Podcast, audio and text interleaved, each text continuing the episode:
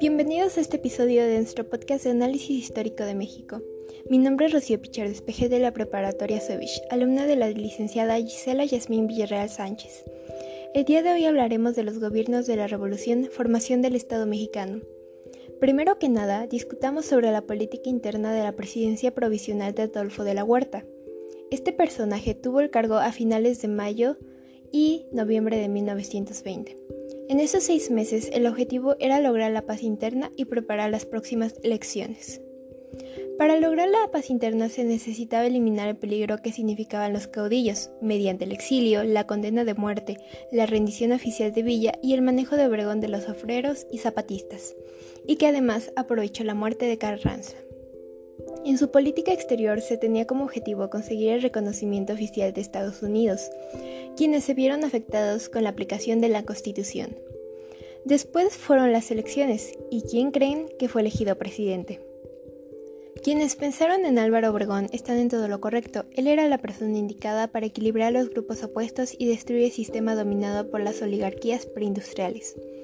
Debemos resaltar que un Estado populista es la movilización y control de las masas asalariadas urbanas. Para Obregón, cuyo objetivo era la conciliación de clases, significaba, transformar la lucha revolucionaria en trabajo y salvar el capital garantizando los derechos del obrero. Obregón apoyó la candidatura de Plutarco Elías Calles, pero esto provocó un descontento en Adolfo de la Huerta y se pone en el frente de la repuerta contra Obregón. Sin embargo, Obregón logra liquidar dicho movimiento en marzo de 1924. Obregón era consciente que se necesitaba permitir la inversión extranjera. Es así como Estados Unidos envió un proyecto de tratado Amistad y Comercio, su negociación fue mediante el convenio de Huerta-Lamont, la deuda que no había sido garantizada y los tratados de Bucareli. Es necesario resaltar que Obregón contó con el apoyo de Estados Unidos para detener la rebelión de Huerta. Por otra parte, su decreto de tierra libre pretendía reconstruir la economía al fomentar la pequeña agricultura. Sin embargo, el objetivo de Obregón en la política agraria era satisfacer las necesidades de los campesinos y los terratenientes. Además, el movimiento obrero adquirió carácter político respaldado de la CROM, pero no llegó a controlar a los petroleros y ferrocarrileros, que permanecieron sin afilarse a ellas y declararon huelgas. En el aspecto financiero, por otro lado, era la restauración del crédito interno y externo y la organización fiscal. Obregón se propuso la devolución de los bancos sin concederle la facultad de emitir moneda para reglamentar su funcionamiento, y solo reanudó el pago de la deuda externa cuando fue reconocido por Estados Unidos. Sin embargo, más tarde se suspendió el convenio de Huerta-Lamont.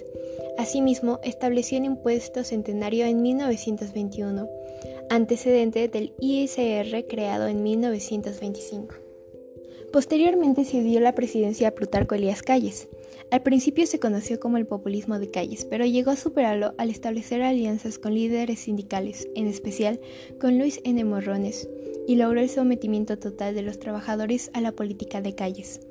En la política interna tuvo cinco principales problemas que tuvo que enfrentar. El primero fue la situación incierta del ejército convertido en un foco de insurrección, así que comisionó en su reorganización al general Amaro, pero la situación mejoró junto con las relaciones con Estados Unidos. Segundo, fue el regionalismo excesivo sostenido de los caciques locales, resaltando la importancia de un poder central.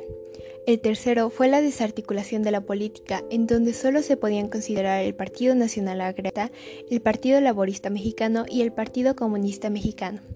El cuarto, los choques con la Iglesia Católica que ocasionaron la rebelión cristeria. El quinto, la coexistencia del presidente y del hombre fuerte, Obregón, quienes dividieron en dos bandos la familia revolucionaria. La diarquía de Obregón Calles fue a partir de 1926 cuando Obregón, decidido a defender y promover su reelección, reformó en los artículos 82 y 86 la Constitución, la legalización de la reelección y prolongar el periodo de seis años. En serio, ¿qué tenían con la reelección?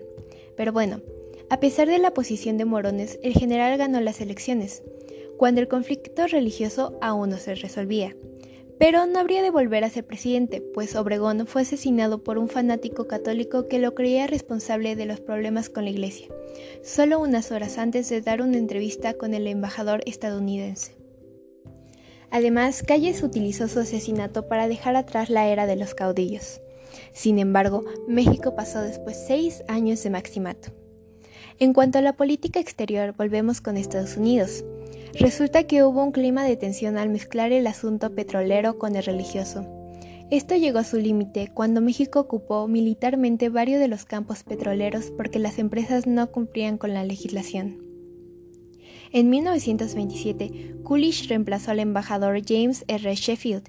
Coolidge fue capaz de presentar las demandas de Estados Unidos para que no parecieran que lesionaran los intereses mexicanos, lo que permitió la resolución de los conflictos. Pasemos a la economía y sociedad. La Secretaría de Hacienda dirigida por Alberto J. Pani se encargó del saneamiento y equilibrio en Hacienda, búsqueda de una correcta política financiera, devolución de bienes a manos privadas, creación del impuesto sobre la renta y la creación de instituciones y prácticas financieras. Lamentablemente, las finanzas mexicanas dependían de los impuestos del petróleo y la competencia comercial de Venezuela y Colombia, razón por la cual la sobreproducción en Estados Unidos, la política nacionalista de México y la disminución de producción del petróleo orilló la economía de México a una crisis. En la cuestión agraria se aplicó la solución integral, en donde a principios de enero de 1926 se puso en práctica la Ley Federal de Irrigación, la cual tenía como propósito el incrementar las áreas cultivadas para asegurar una mejor producción agrícola, crear la pequeña propiedad mediante la parcelación de tierras irigidas y lograr la liberación económica de gran parte de la población campesina, convirtiéndola en una clase de pequeños propietarios. En la Secretaría de Educación Pública, dirigida por José Manuel Piuj y Moisés Sanz, se pretendió continuar con el proyecto de Vasconcelos de llevar la enseñanza a las clases populares. Sin embargo, en 1927 Sáenz se enfrenta al fracaso del proyecto por la carencia de cooperación por parte del resto de las instituciones. Asimismo, existieron tres aspectos sociales que marcaron a la época. La primera fue la Revolución Cristera de 1927, la cual se ubicó en Bajo e imposibilitó el progreso del país. La segunda fue la lucha obrera. Los problemas brotaron por las crisis financieras internas de las empresas y el gobierno buscó el arreglo con todos los sectores huelguistas.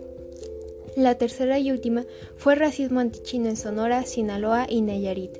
La causa fue la competencia socioeconómica, y de hecho el gobierno de Calles aprobó leyes que establecían la creación de guetos para los chinos y prohibían los matrimonios entre chinos y mexicanos.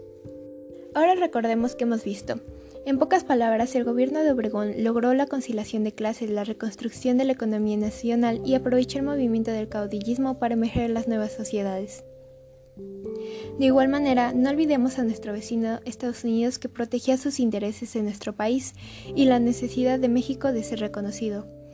En lo social podemos decir que fue importante la fundación de la Secretaría de Educación Pública, la creación de organizaciones por los movimientos obreros como la Confederación General de Trabajo y la Confederación Nacional Católica, y no olvidemos el intento de Obregón de volver a ser presidente, pero que fue imposible por su asesinato a manos de un fanático religioso. Además, la reconstrucción económica de calles tuvo importantes resultados en lo agrario, comercio y transporte. Pasemos al siguiente capítulo, el maximato, inicio de la institucionalización de 1928 a 1934. Hablemos de las características generales del maximato. Fue la época en que la política mexicana estuvo dirigida por el hombre fuerte, en el que se convirtió Plutarco Elías Calles.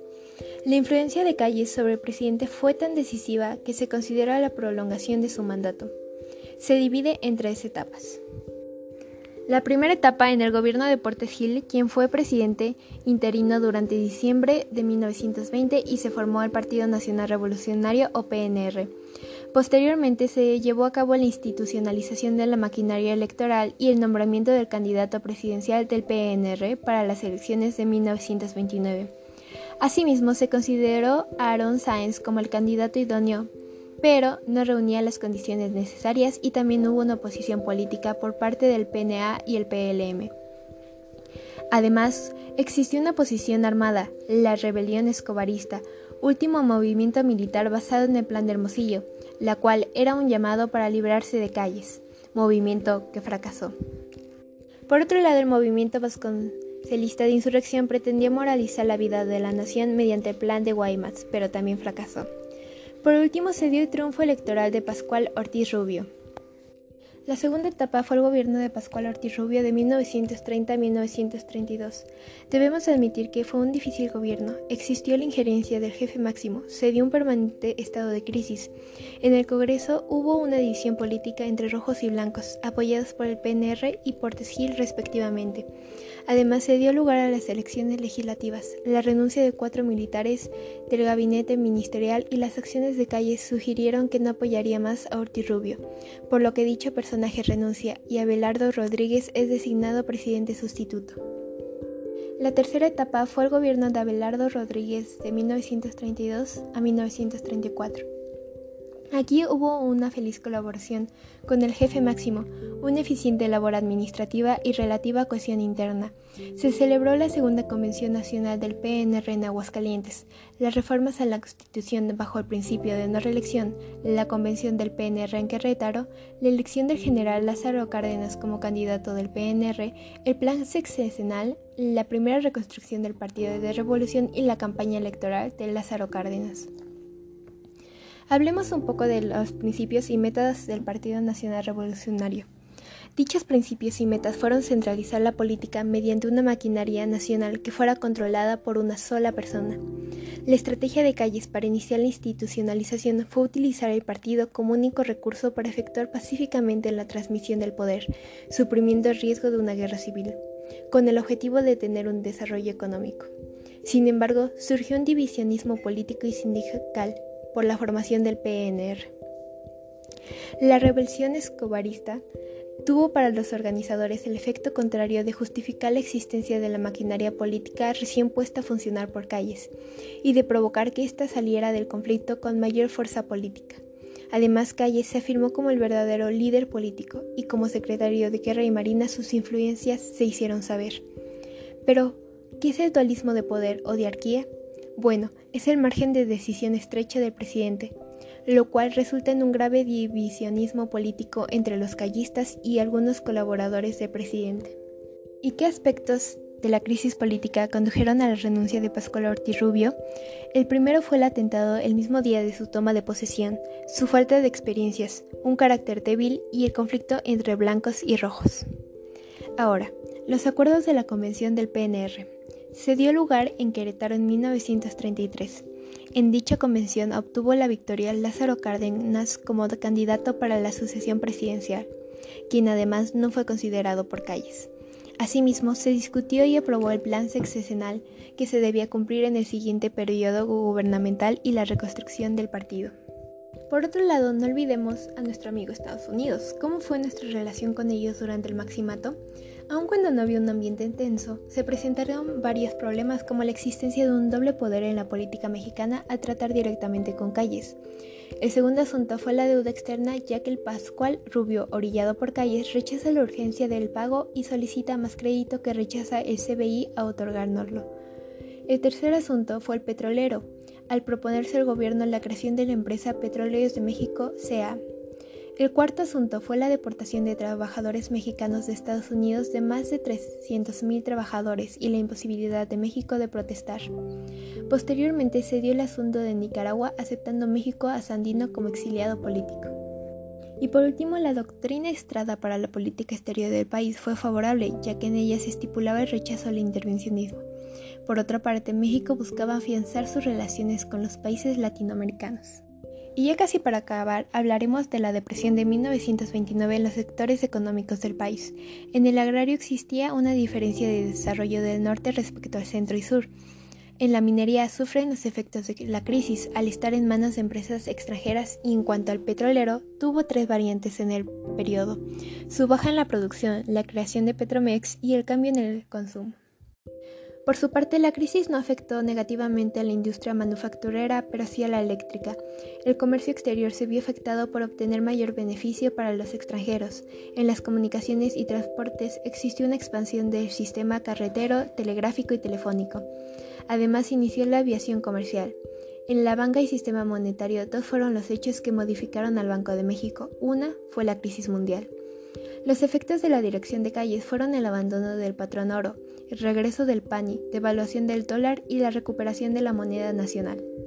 Por último, hablemos del ámbito sindical y situación socioeconómica de los trabajadores agrarios. La situación de conflictos fue la declinación de la CROM, como resultado de una nueva confederación en alianza con Cárdenas. La situación de los trabajadores durante 1928 y 1934 es relevante porque el reparto agrario fue distinto en cada una de las etapas. Además, el campesino sufrió la persistencia de la hacienda y el nacimiento de jornales libres. Asimismo, se nota la influencia de Cárdenas en la legislación agraria, en la Ley de Patrimonio Ejidal y el Código Agrario de 178 artículos para unificar toda la legislación en materia agraria.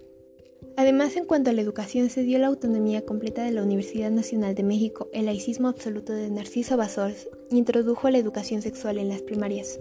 Sin embargo, la moral religiosa del pueblo mexicano, la Iglesia y la Unión de Padres de Familia consideró esto como el primer paso a una educación socialista y aprobada por el PNR.